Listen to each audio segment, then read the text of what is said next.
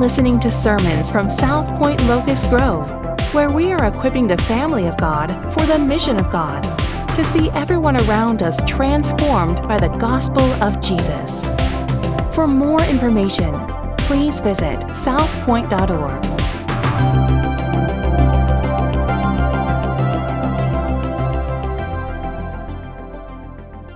Okay, so whether that was brand new information or a reminder, I hope that it was helpful on as we begin the book of Daniel, kind of placing uh, this book in the story of the Bible and how Daniel fits into it all. Now, here's what I want us to hear I want us to know that God created time. Let's call it A to Z. God created this time, okay? And in creating this time, the Bible tells us that God is sovereign over time. So, A to Z, God is sovereign over all things, which is just a nice, fancy theological word to mean that God is in control of all things. A to Z, God created time. He's sovereign over it all. And this sovereign God who created all time, all things, even time itself, placed you here. On September 4th, 2022, in Locust Grove, Georgia. And he didn't do that coincidentally. He didn't do it haphazardly. God, who created all things, who's sovereign over time itself, placed you here today for a purpose. Now, what's that purpose? What's that reason? I want you to consider that today. I want you to consider that question as we begin diving into the book of Daniel. And as you consider it, note just a few things. I want you to be aware of every single thing that comes to your mind. Why did God create me? What was his purpose in creating me? But your answers cannot ultimately land on these, okay? There is no reason. God has given other people purpose, but not me, or it doesn't matter. I want you to be aware, even if those things pop up, but I don't want you ultimately to land there because there is a sovereign God over all things and even at the very beginning of the Bible, we heard just a little bit about this a moment ago. In Genesis chapter 1, verse 26, God does something very specific in the creation account. There in verse 26, does anybody know what he creates there? Genesis chapter 1, verse 26, he creates who? Man and woman male and female. And he created them how? Yeah, yes. In his image. Somebody said image. I heard image. He created them in his image. The Bible tells us, man, I'm going to ask some more questions. So, we ready? He created us in his image. The Bible says, in his very likeness, we were created man and woman. The very image of God is on you. Sovereign God, who's creator of time itself, has placed you here for a particular reason, and you need to know that you have his image upon you. The image of God is on you. Unlike other created things, man and woman bear the image of God. Now, why get into that? getting into the book of Daniel? Well, believe it or not, the book of Daniel is more than Daniel in the lion's den. The book of Daniel is more than uh, the fiery furnace with Daniel's friends plus one. I want you to consider why in the world God has placed you here in the here and now. Because the book of Daniel is ultimately about the sovereignty of God.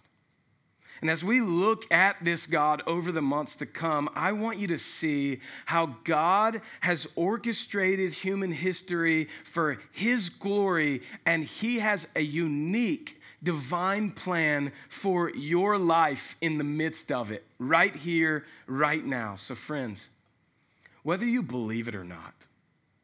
I, know that there, in a room this size, there are people who are already saying, I don't believe what you're saying. Whether you believe it or not, friends, would you consider with me this morning about the possibility that there is a God, and if there is a God, that He is in control of all things, and if He's in control of all things, that He has a plan for your life, desires for you right here, right now. Now, I said I was going to need your help. If this were true, and I believe it is, what, what are some words that you might use to describe that feeling. That God has desires for me and He has a purpose for me. What are some words that come to mind when you hear that? Great? Grateful. What else? Humbled. Mission. I missed a word. Hope. Yeah. Holy. Yeah. Anything else come to mind? Exciting. I'm a part of something. What else? Anybody on this side? Loving. Fascinating? Yeah. Thanks, Richard. Relief. Good word. Honored. Yeah. And second, would you consider if this is true, how would I live differently if I really believe this?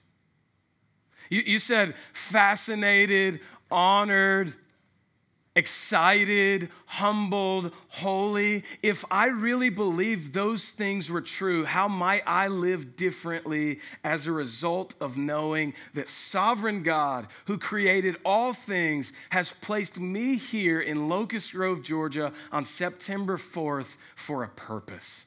How might I live differently? Enter the book of Daniel. And as I said, we're not going to get into the book necessarily today. I'm going to leave that all to Pastor Mark.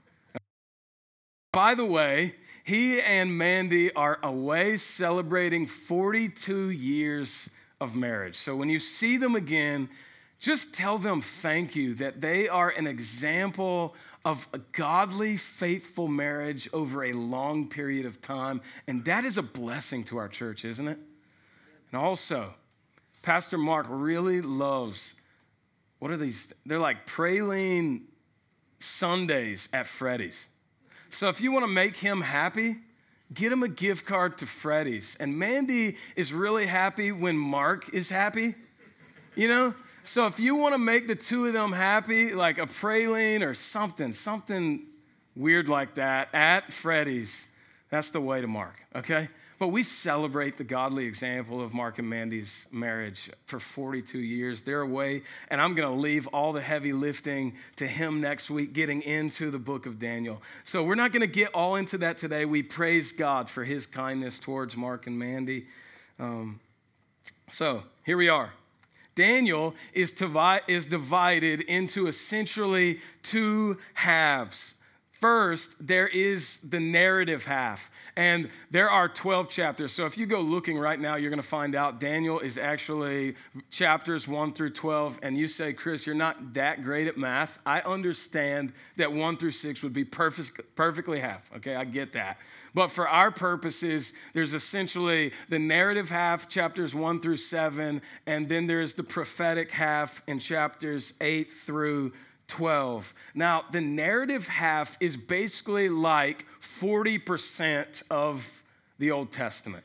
It tells things that happen. It, it, tells us what has taken place. And that's the half of the book of Daniel that, if this book is familiar at all, is probably familiar to you. Uh, there's, there's the stories of Daniel and his friend. There are the stories of King Nebuchadnezzar and the statue that's built. That's in the narrative section. That would be chapters one through seven. Those are the events of Daniel's life. Now, I want you to hear that these stories are not in the Bible to prove a moral point. They're not just made up so that we would understand something particular about God. They're real events orchestrated by the sovereign God to tell us about that God. In fact, Daniel, um, we see that he has written this. So he's a, a real person writing about real events. Chapter, chapter 10, verse 21, he actually writes, But I will tell you what is inscribed in this book. That is Daniel being the author of this book. In Ezekiel chapter 14, verse 14, the author there speaks about three historical figures in the Bible Noah, Daniel, and Job. And again in verse 20 of that same chapter, even Jesus speaks about Daniel in Matthew chapter 24 when he talks about the abomination of desolation, which I'm definitely not getting into today. Again, I'm going to leave that to Pastor Mark for later. Um, but Jesus talks about Daniel in that context. This is a real person in human history. All of this takes away the idea that these are fables that are made up, that Daniel in the lion's den or his friends in the fire, it's all real. Now, the danger that is often accompanied with the narrative portion is that we often mess up by making the application extremely moralistic. Here's what I mean I, I think sometimes we can hear those stories about Daniel in the lion's den, and we would say to everyone, make sure you're being like Daniel. Daniel's the hero, be like Daniel. Or more, or probably even more close to home, you're like, man, you need to, you need to do a Daniel fast okay? And if I were like, hey, anybody done a Daniel fast? You're like, I don't know. Should I say yes or no? I've done a Daniel's fast. I'm not saying that that's wrong. I'm not saying it's right. Um, but that you shouldn't have. But as we'll see when we get to the story, the point of that narrative is not that we should or shouldn't emulate Daniel in his eating practices. It's not even that we should emulate Daniel in his life, but rather that we would look at Daniel and desire to emulate the God that Daniel serves. That's the point as we get into this book. As Daniel abstains from the food in his wicked culture that is Babylon, he's saying something about his God. He's saying something about the worthiness, about the goodness, about the kindness of his God. We're supposed to have our eyes drawn upwards as we look at the life of Daniel. And so we don't want to miss those things as we move throughout the book. Remember, this book isn't mainly about Daniel, but it's about the sovereign God that Daniel serves. That's going to give us the transcendence, the otherworldliness, the outer worldliness that we're looking for, something outside of ourselves that informs the life that we're currently living. That's what's going to help us as we read this book and we're several thousand years removed. It's going to help us understand how we're to live life in a different place, under a different regime, in a different time, but under the same unchangeable sovereign God. You see where we're going in the book of Daniel? So, this first half helps us to see under God's banner how we are to live lives faithfully as exiles. And I'll define that in just a bit. But how can we, as the people of God, as Christians, live faithfully in a place and even in this world that is not our home? How can we live lives faithful to God in the middle of a wicked place? Second, there's the narrative half. Second, there's the prophetic half in chapters um, 8 through 12. Now, here's what they're actually about. Everybody loves the charts, everybody loves talking about the end of the times, but it's actually about the prophecy about the restoration of Israel, the coming Messiah, and the end of the world. Now, before we start coming to conclusions about dates, because everybody wants to know, hey, exactly when is Jesus coming back? If, if, if you know, if you could just give me a little insight on that. Before we start getting into the dates, which we're not going to give you a date, by the way, we can't, nor should anyone. Before we start uh, coming to conclusions on dates, let's realize that Daniel himself was kind of confused when God gave him the visions. So, what are you talking about? He says it himself in Daniel chapter 12, beginning in verse 8. He says, I heard, but I did not understand. God gave him a message, and he did not know what it meant. So, let's not presume to know what all the things mean and all the dates that we can come to conclusions about. So if you take on reading through the, chap- the 12 chapters of Daniel over the next weeks, and I would really encourage you to do that. And we're Bible people. We love God's word. And so if you would take the opportunity to just read through those 12 chapters, that would be good for you. That would be good for us as a people. Just know it's okay if you get to some parts and you're like, I have no idea what this means. You're in good company because Daniel said that also.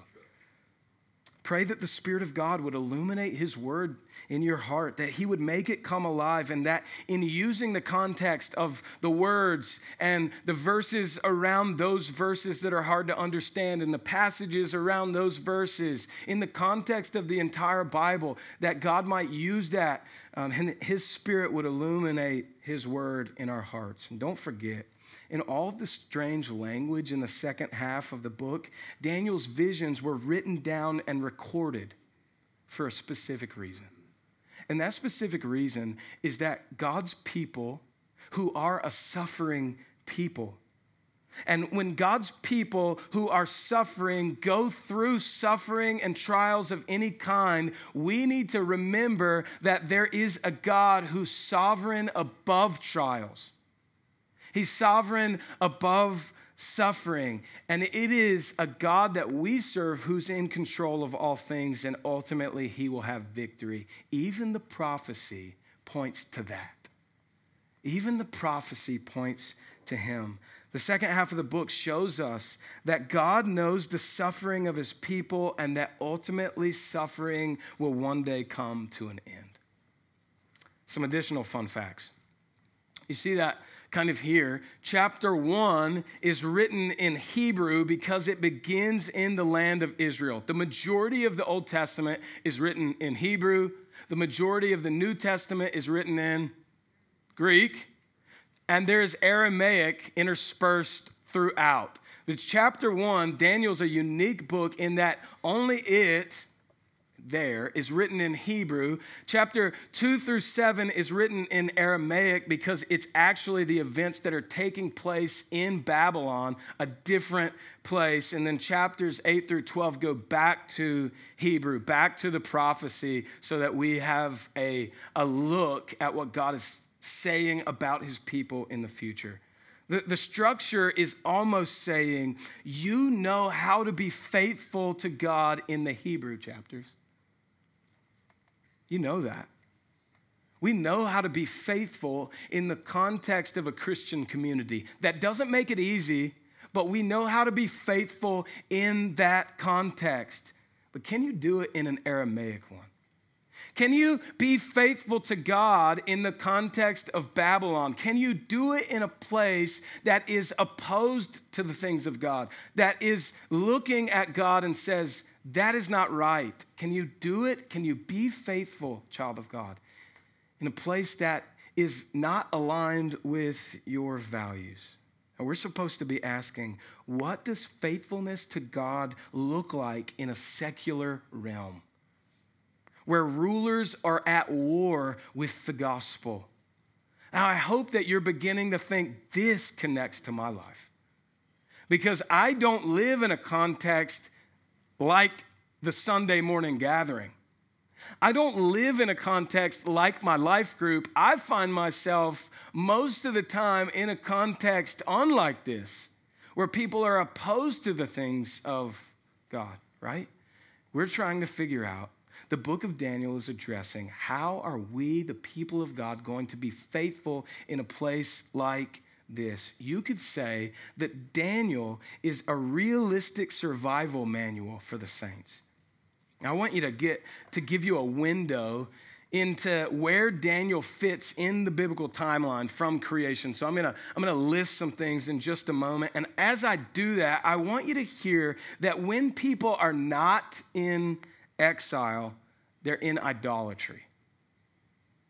When people are not in exile, they're usually in idolatry. So before we start develop the idea that we need to be out of exile on this earth, because that's how I often feel, man, it would be great if we could just move away into a Christian commune and everything was just peace, love, and happiness. Now, people have taken that really too far. They're like, I'm not espousing a cult, don't worry. But sometimes we think, man, it would be really nice to just know what people think and have the same desires. But before we start thinking about that too much, that we need to be exiled out of this exilic place, not strangers in a land, then life would be better. Know that every time that happened for God's people, they always ran to idolatry. I say that to say there might be something that sovereign God has for us, particularly for us in exile. And it might be that He has a bigger plan. So let's just speed through some dates together. I'm going to jump around, but uh, AD 4000, give or take, Adam and Eve are created, our first parents. They're made in the, the Garden of Eden. They are made um, perfect. There is no sin. They are living life in perfect fellowship with God. 2400 to 2300, around that time, is Noah's flood. We know that humanity, because of Adam and Eve's sin, grew increasingly evil and wicked, and God decided to wipe off everybody off the, place, off the face of the planet except except for Noah and his family. Um, AD 2200 is the Tower of Babel. Same thing kind of happens again. The people grew increasingly wicked, and they started building this tower, and they were trying to get to the top. God says, No, we're going we're gonna confuse the languages. And AD 2090, God initiates covenant with Abraham. That's a major theme in all of the Bible. Uh, we're going to jump down to, let's see, uh, 1350 to 1051, the time of the judges. 1051 to 1010, King Saul rules over Israel. Then King David rules over Israel. We can go to the next one if you don't mind, Mr. Jeremy. King Solomon rules over Israel. Then the temple in 966, the temple of the Lord is dedicated in Jerusalem. The kingdom of Israel is divided into north and south um, 626 to 585, Jeremiah warns of coming judgment against Israel. Then, this is really important, 605, Daniel's taken captive to Babylon. So that's where we find ourselves here. We'll talk about that next week.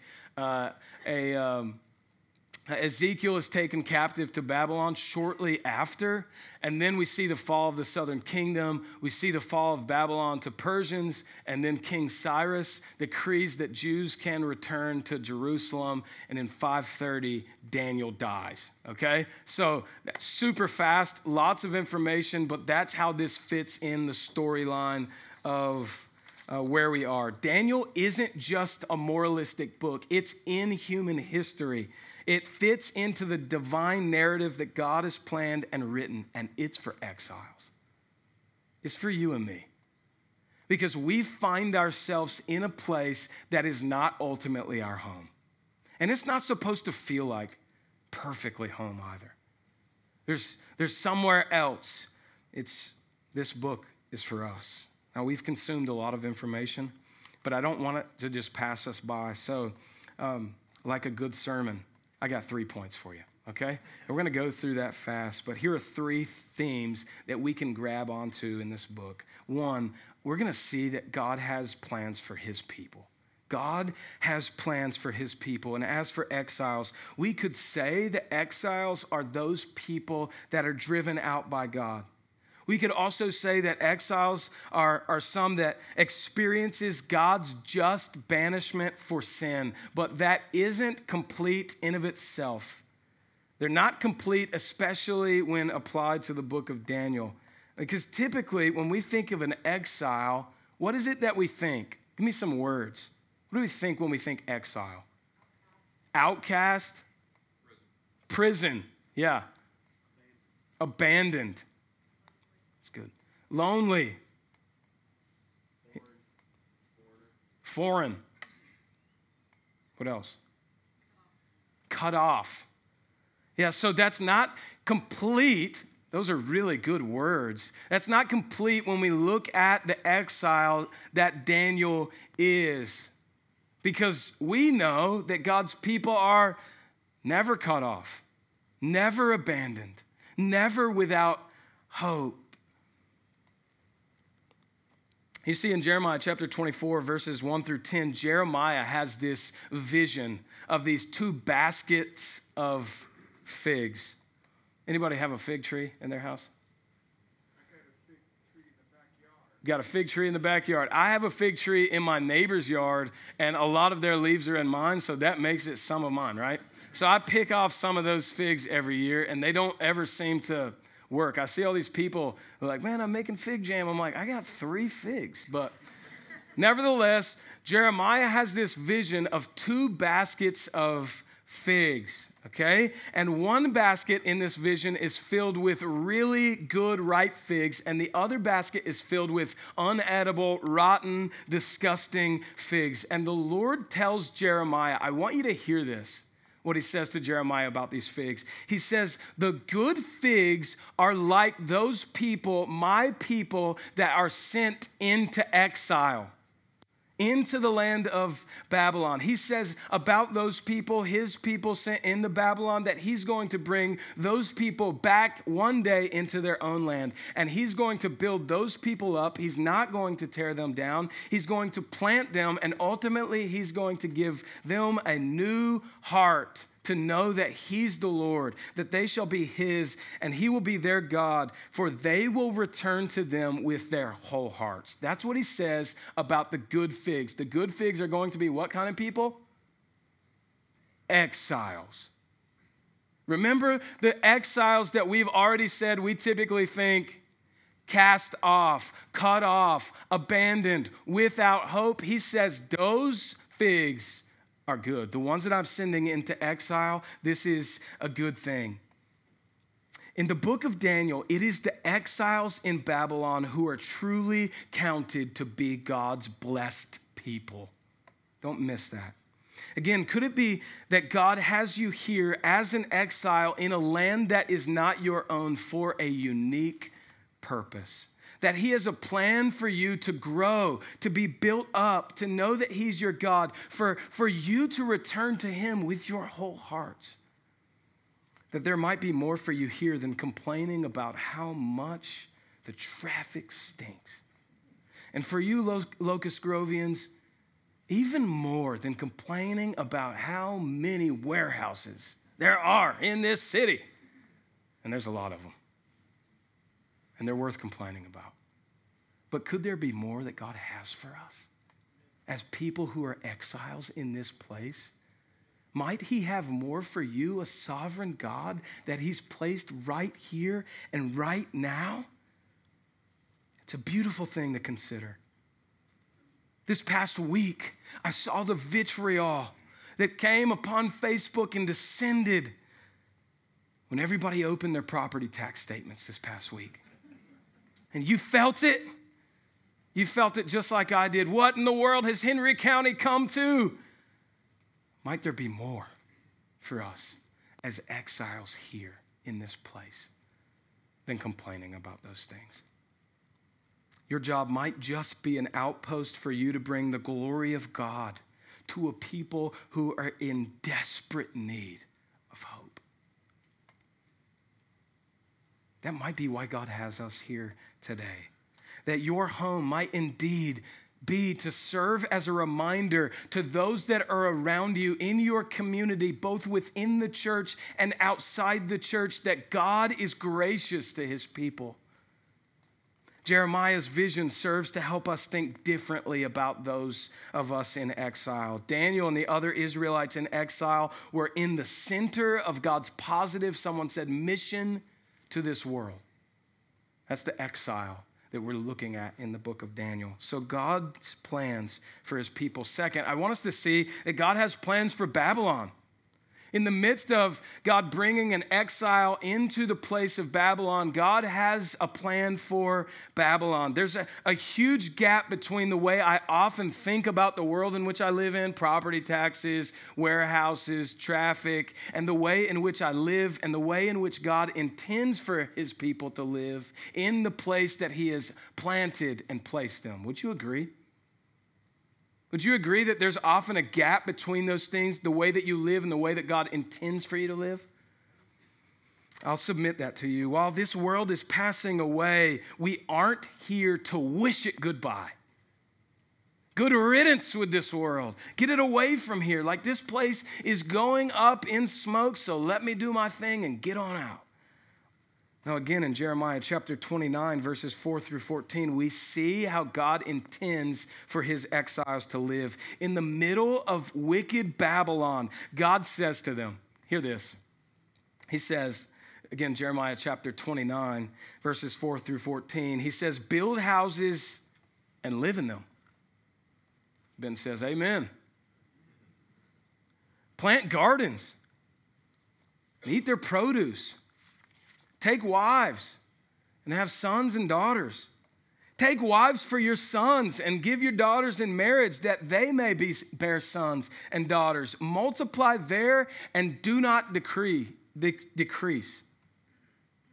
Man, I, have hear, I've heard this notion as of late, even in the church, that young people get married and they think, man, this world is too wicked to bring children in. And while this world is a wicked place, God has for his people, an exile people, to come and take wives, to marry men and women one to another that they might procreate and it would be a blessing to humanity. That is God's desire for a people in exile. We're to be here for the welfare of the city. We've been sent into this place and pray to the Lord on its behalf, for in its welfare, you find your welfare. When things go well in this place, things go well for us, right? God intended good things for the city. We'll see Daniel's heart for Babylon and the king is in being aligned with God's own heart, one of compassion. God has a message for the world as well as a desire to bring even salvation to some who dwell there. That's your place in exile for the good of Babylon. And then finally, God has plans for the world. The God of the exiles in the sixth century BC has not changed in the last two and a half millennia. He's still the same God. He never changes. We know that if those were his desires for a people in exile, then, then it is also still a desire for his church, a people in exile today. We must not run away from the culture, ignore those in darkness, or set up a king to worship to offer a saving word to those under his wrath. God's plan is for his people to dwell among a people in wickedness. He desires for his people to go and preach the good news. For Romans 10, chapter 7, verse 17 says that faith comes through hearing and hearing through the word of Christ. Being at home in Babylon does not mean finding fulfillment here alone, though.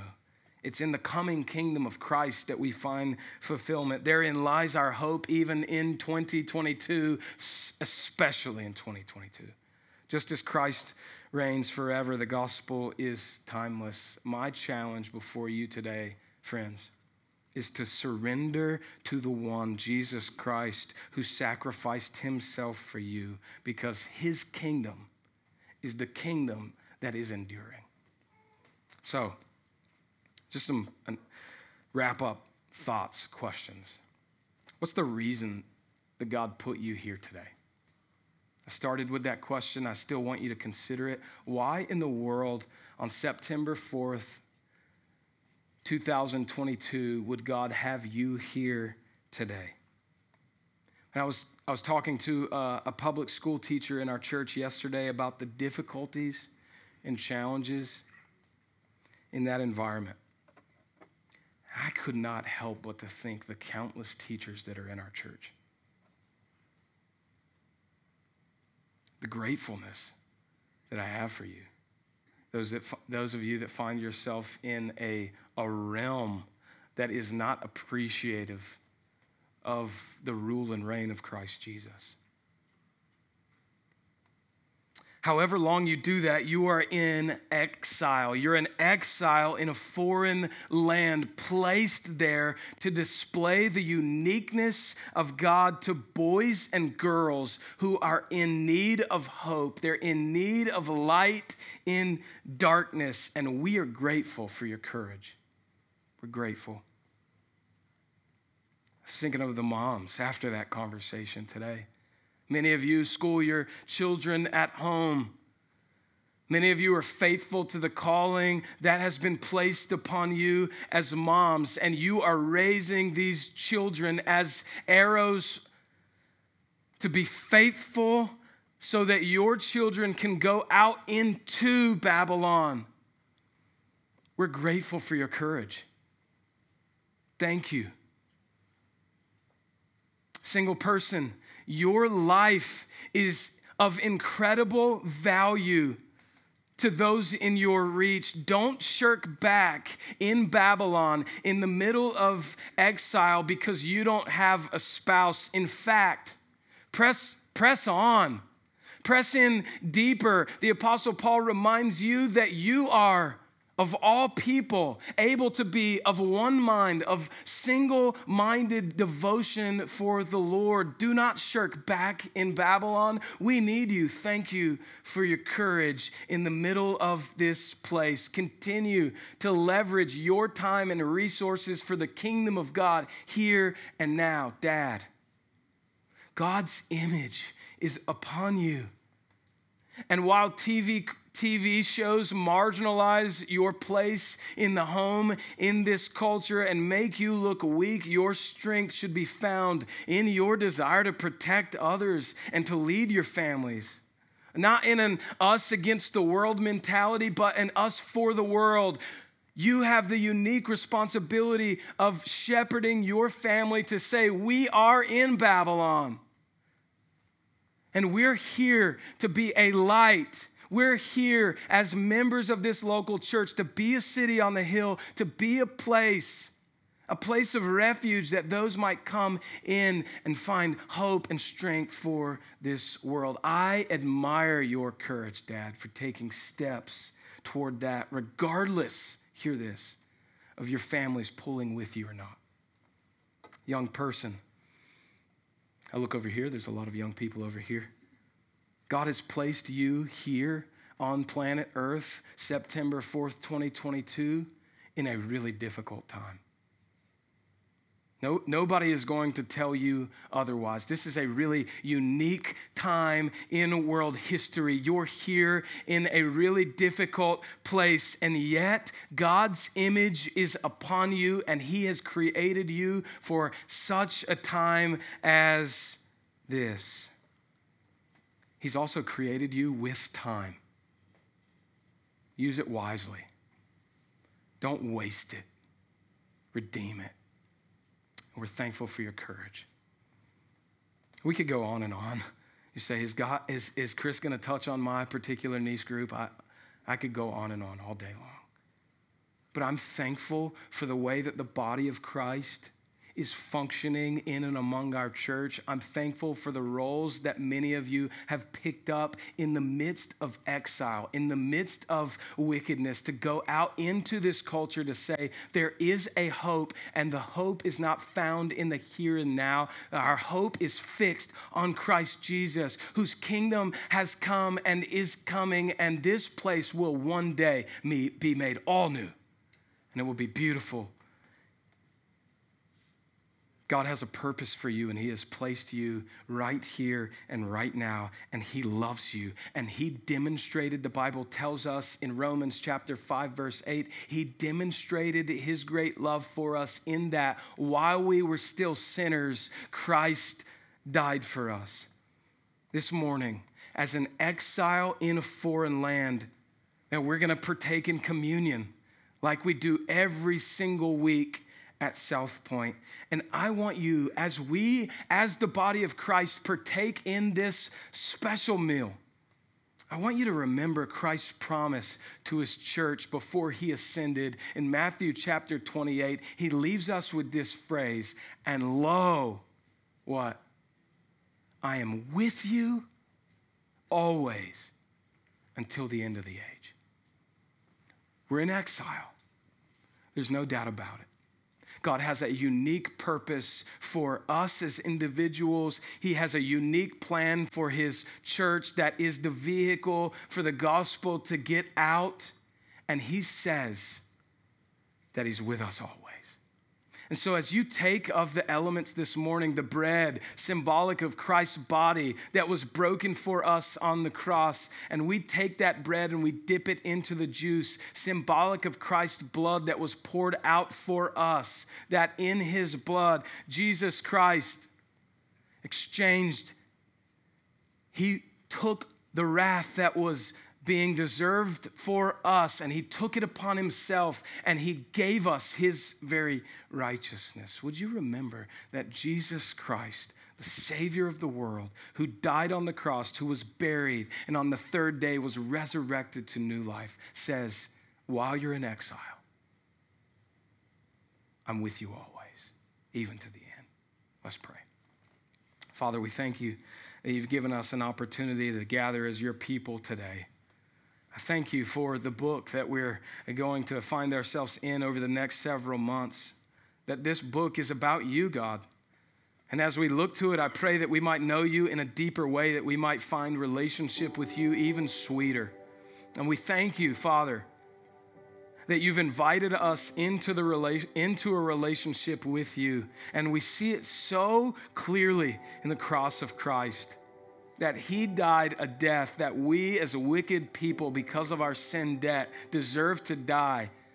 He took that sin debt upon himself and he exchanged it for his goodness. And he left us with a promise after his resurrection on the third day, before he ascended into heaven to sit at your right hand, where he is today our advocate. He left us with a promise and he said that he's with us You've given us your spirit as a testament that we know that you are indeed with us, that you're indwelling us, that you're empowering us, that you're comforting us, that you're bringing us peace, so that we as a people in exile might know that yes, while this is extremely difficult and the suffering and trials will continue, that you are near, you're here. And you have a desire for us you have a desire for your church, and you have a desire for this place in which we live. And God, we pray that we might see our place in it even now. We love you. It's in Christ Jesus' name we pray. Amen.